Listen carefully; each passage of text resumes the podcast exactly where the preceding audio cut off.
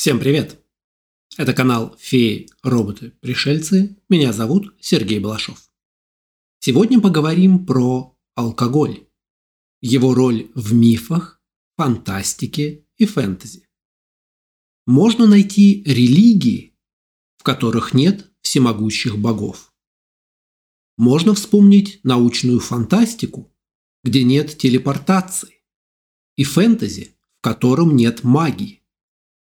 Куда сложнее подобрать примеры произведений, в которых герои не пьют. Где-то рекой льется эль и вино. Где-то существуют свои, фантастические алкогольные напитки. Поговорим сегодня о том, как эта часть культуры повлияла на наше мировоззрение и наши фантастические миры. В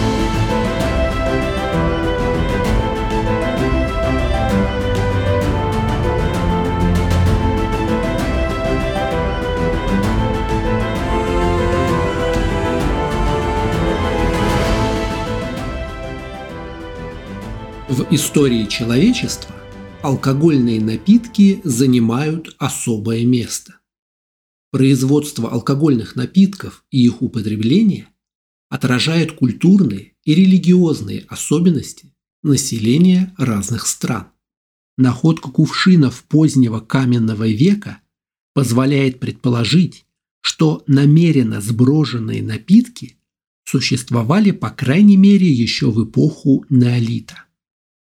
Древние глиняные кувшины, найденные на севере Китая, свидетельствуют, что 9 тысяч лет назад существовали ферментированные напитки, приготовленные из риса, меда и фруктов. В эпоху Средневековья мусульманские химики пытались перегонять вино в медицинских целях. Этот процесс, известный по-арабски как аль-иклиль, включал нагревание вина в закрытом контейнере и последующее охлаждение паров, пока они не сконденсируются в более крепкую и концентрированную форму алкоголя. Процесс дистилляции со временем распространился с Ближнего Востока в Италию, где был усовершенствован итальянскими алхимиками в эпоху Возрождения. К началу XIV века дистиллированные алкогольные напитки распространились по всему европейскому континенту. Дистилляция алкоголя была завезена с Ближнего Востока в Индию. Индийский процесс дистилляции, известный как ферментация парами, использовался в основном для производства духов и других ароматизаторов. Однако прошло совсем немного времени, прежде чем индийские винокуры – начали использовать этот процесс для производства дистиллированных спиртовых напитков, таких как арак, который до сих пор популярен в Южной Азии. Со временем по всему миру появились различные виды алкогольных напитков, каждый из которых имеет свою уникальную историю и культурное значение. Интересно, что использование алкоголя в медицинских целях восходит к древним цивилизациям, таким как Шумер и Египет, где ферментированные напитки использовались для лечения различных недугов. Шумерские и египетские тексты, датируемые примерно 2100 годом до нашей эры, подробно описывают использование пива и вина в качестве обезболивающих, дезинфицирующих средств и даже как часть хирургических процедур. Один из древнейших шумерских мифов повествует о том, как первые люди были созданы богами Энки и Нинмах, которые в то время были пьяны от пива. Как гласит легенда, Энки и Нинмах устроили соревнования, чтобы посмотреть, кто сможет создать лучшего человека. В своем пьяном разгуле они закончили тем, что создали существ с различными физическими и умственными недостатками.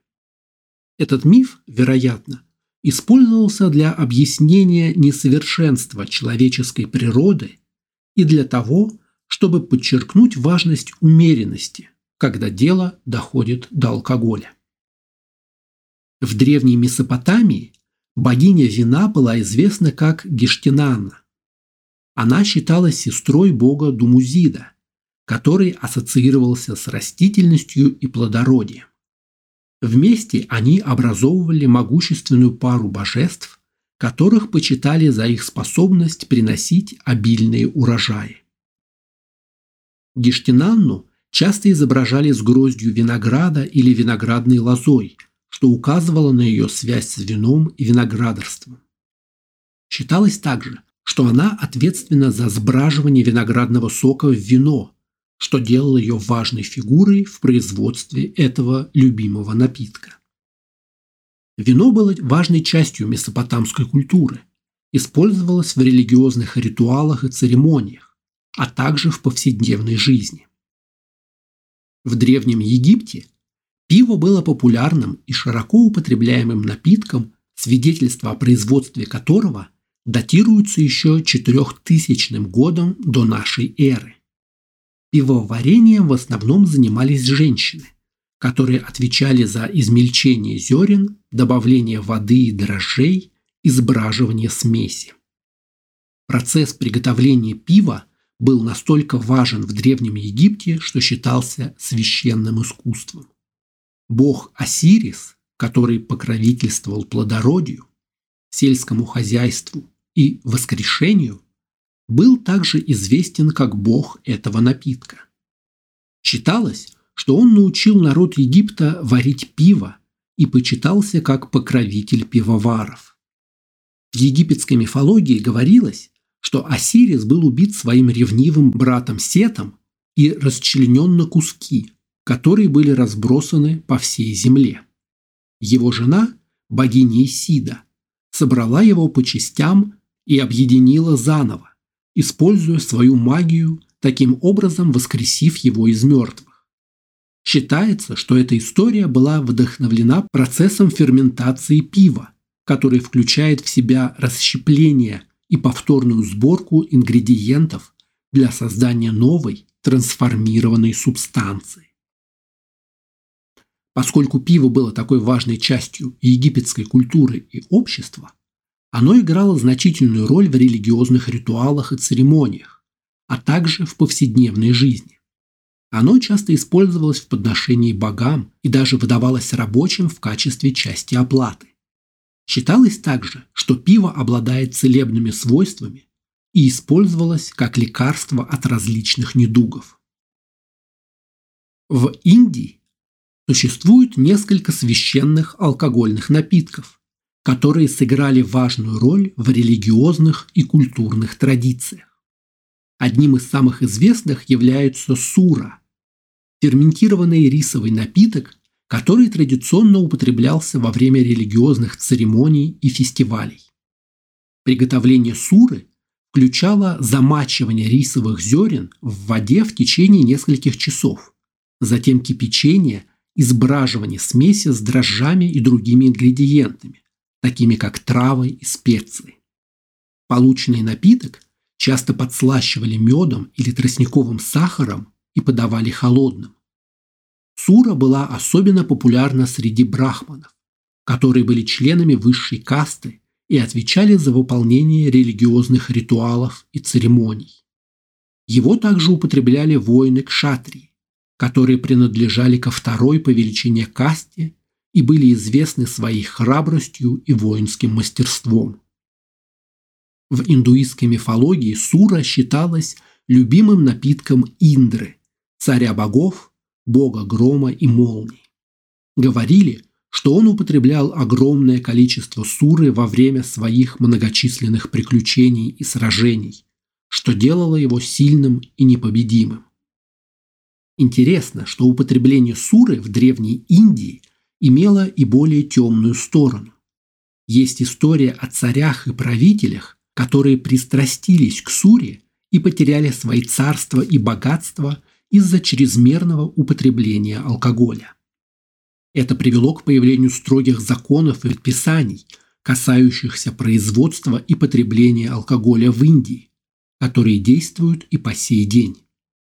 Потребление алкоголя в Китае имеет долгую историю и свидетельства употребления алкогольных напитков восходят к периоду неолита. Одним из популярных напитков в Китае была рисовая медовуха, которую готовили путем брожения риса, меда и фруктов. Как только процесс ферментации был завершен, полученный напиток процеживали и подавали холодным. В Древнем Китае алкоголь часто употребляли во время фестивалей и торжеств, а также во время важных общественных мероприятий, таких как свадьбы и банкеты. Считалось также, что он обладает целебными свойствами и используется для лечения различных недугов. Однако чрезмерное употребление алкоголя также рассматривалось в Древнем Китае как проблема, особенно среди правящих классов. Говорили, что династии Ся и Шан утратили мандат небес, божественное право править, из-за алкоголизма своих императоров. Считалось, что это привело к коррупции, моральному разложению – и в конечном счете к падению этих династий. Чтобы бороться с проблемой алкоголизма, династия Джоу ввела строгие законы и предписания, касающиеся производства и потребления алкоголя. Эти законы были направлены на обуздание чрезмерного употребления алкоголя и предотвращение негативных последствий, которые он мог оказать на общество. В иудаизме и христианстве широко используется вино. Для ветхозаветных иудеев это был способ сохранить виноградный сок в жарком климате. Вино участвует в исполнении некоторых религиозных ритуалов. При этом должно соблюдаться условие, чтобы вино было кошерным. Кошерность вина обуславливается не только типом винограда, но и спецификой его изготовления. Для христиан вино связано с чудом, сотворенным Христом, который превратил воду в вино. На Тайной вечере вино и хлеб стали символами причастия к новому учению Иисуса. Вино с раннехристианских времен является важнейшим элементом литургии, когда оно символически превращается в кровь Христову. Однако чрезмерное злоупотреблением алкоголем христианство осуждает. Алкоголь играет значительную роль во многих научно-фантастических рассказах, часто как часть повседневной трапезы героев или как часть их социальной жизни, отдыха или бегства от реальности. В некоторых случаях в вымышленных мирах пьют знакомые нам напитки. В других алкоголь присутствует как характерный продукт только этой вымышленной вселенной.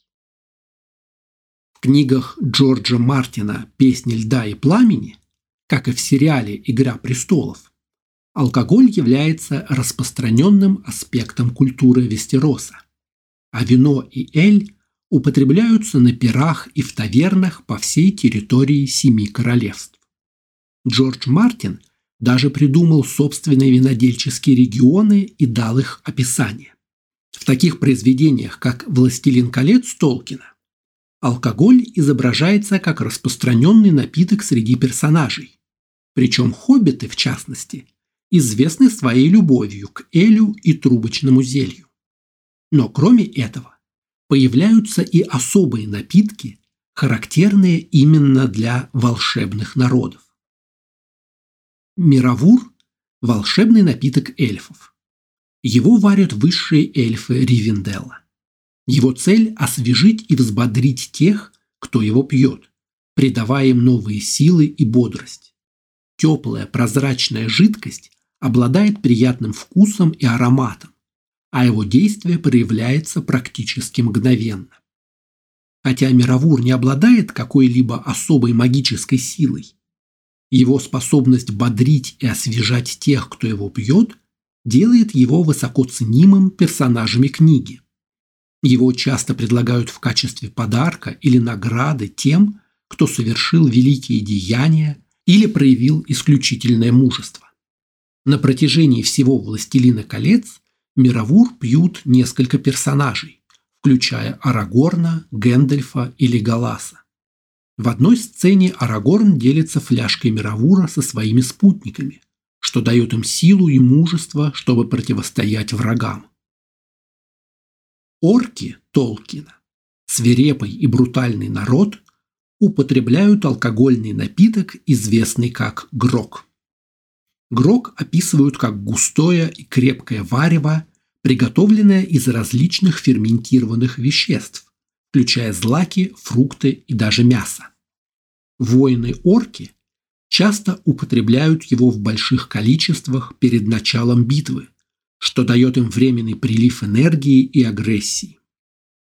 Хотя точные эффекты Грога в книгах явно не описаны, предполагается, что напиток оказывает мощное опьяняющее воздействие на орков. Подобной черной маслянистой жидкостью Урук Хае приводит в чувство Мэри Брандибака в книге «Две крепости». Сливочное пиво и огненный виски – вымышленные алкогольные напитки из серии «Гарри Поттер». Сливочное пиво – популярный волшебный напиток – это сладкое питье, которое часто подают теплым в книгах и фильмах о Гарри Поттере. В тематических парках «Волшебный мир Гарри Поттера» посетители также могут попробовать холодные варианты напитка, содержащие небольшое количество алкоголя. Огненный виски, с другой стороны, является крепким напитком, который известен своим ощущением жжения при употреблении. Он кратко упоминается в книге «Гарри Поттер и принц Полукровка». Во вселенной Гарри Поттера не совсем ясно, законно ли несовершеннолетним волшебникам употреблять алкогольные напитки, такие как сливочное пиво и огненный виски. Учитывая, что в волшебном мире есть свои собственные законы и предписания, вполне возможно, что у волшебников свои правила потребления алкоголя и возрастные ограничения. Тем не менее, на протяжении всего сериала несовершеннолетние Гарри, Рон и Гермиона употребляют сливочное пиво без каких-либо последствий. В других произведениях алкоголь играет более центральную роль в сюжете. Например, в книге «Автостопом по галактике» Дугласа Адамса легендарный коктейль «Пангалактический грызлодер» описывается как лучший напиток из существующих способный временно свести пьющего с ума. Убийственно крепкий прозрачный напиток с голубым оттенком, больше двух порций которого за раз лучше не употреблять, потому что действие его похоже на то, что вам вышибают мозги кусочком лимона, в который завернут большой золотой кирпич. Румуланский эль – вымышленный алкогольный напиток, который появляется во вселенной Звездного пути. Он создан ромуланцами, расой гуманоидных инопланетян, которые известны своей скрытностью и недоверием к чужакам. Согласно преданиям Звездного пути, ромуланский эль считается сильно опьяняющим и запрещенным во многих частях галактики напитком. Он известен своим ярко-синим цветом и патентованным вкусом, который, как говорят, похож на вкус виски или других крепких спиртных напитков. Несмотря на то, что это незаконно, ромуланский эль употребляли многие персонажи франшизы «Звездный путь», включая капитана Джеймса Кирка и командора Уильяма Райкера. В некоторых эпизодах употребление ромуланского эля выглядело как признак бунта. В целом, ромуланский эль стал культовой частью вселенной Звездного пути. Фанаты сериала даже сделали вариацию коктейля в реальности на основе водки и ликера со льдом, содовой и лимона. В играх и сериалах «Ведьмак» зелья являются важнейшим элементом арсенала ведьмака. Эти зелья создаются с использованием алхимии, процесса комбинирования различных ингредиентов, таких как травы, минералы и части тела магических существ.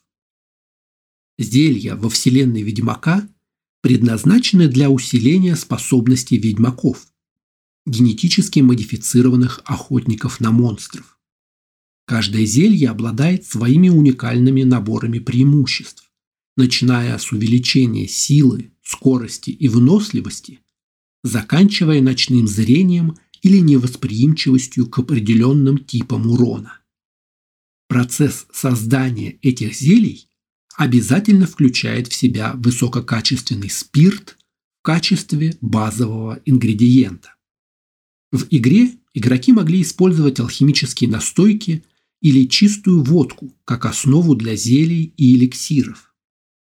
Стоит отметить, что во вселенной Ведьмака одновременное употребление слишком большого количества зелий может иметь негативные последствия, такие как отравление или галлюцинации.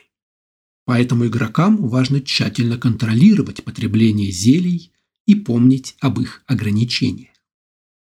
В дополнение «Ведьмак 3. Кровь и вино» Вино играет важную роль в сюжете, поскольку действие происходит в герцогстве Туссен, регионе, известном своими виноградниками и винодельнями. Герцогиня Анна Генриетта наняла Геральта из Ривии для расследования серии ужасных убийств, которые поразили этот регион. Углубляясь в расследование, Геральт обнаруживает, что убийство связано с древним проклятием, обрушившимся на эту землю. На протяжении всей игры вино не только упоминается в диалогах, но и служит ключевой игровой механикой. Геральт может употреблять различные сорта вина, чтобы временно повысить свои характеристики. Он может также собирать редкие и экзотические вина для продажи или демонстрации у себя дома. Кроме того, вино широко используется в побочных квестах игры, таких как конкурс на дегустацию вин, или задание вернуть украденную бутылку марочного вина. В целом, алкоголь в мифологии, научной фантастике и фэнтези встречается постоянно. Это может быть простая фоновая деталь или ключевой элемент сюжета. Алкоголь можно использовать для изучения тем зависимости, искушения и излишеств или просто для придания изюминки и глубины вымышленной вселенной. Помните, алкоголь вредит вашему здоровью, как и многое другое. Напишите в комментариях, какой ваш любимый вымышленный напиток в фантастике. А на сегодня это все. Спасибо, что смотрели. Канал Феи, Роботы, Пришельцы можно читать на Дзен в Телеграме и ВКонтакте. Аудиоверсию слушайте на Яндекс подкастах, Google подкастах, Apple подкастах, подкастах ВКонтакте. Видеоверсию смотрите на YouTube и Рутуб. Поддержать проект можно на сервисе Boosty по ссылке в описании. Ставьте оценки, пишите комментарии, подписывайтесь на канал. Спасибо. Скоро увидимся.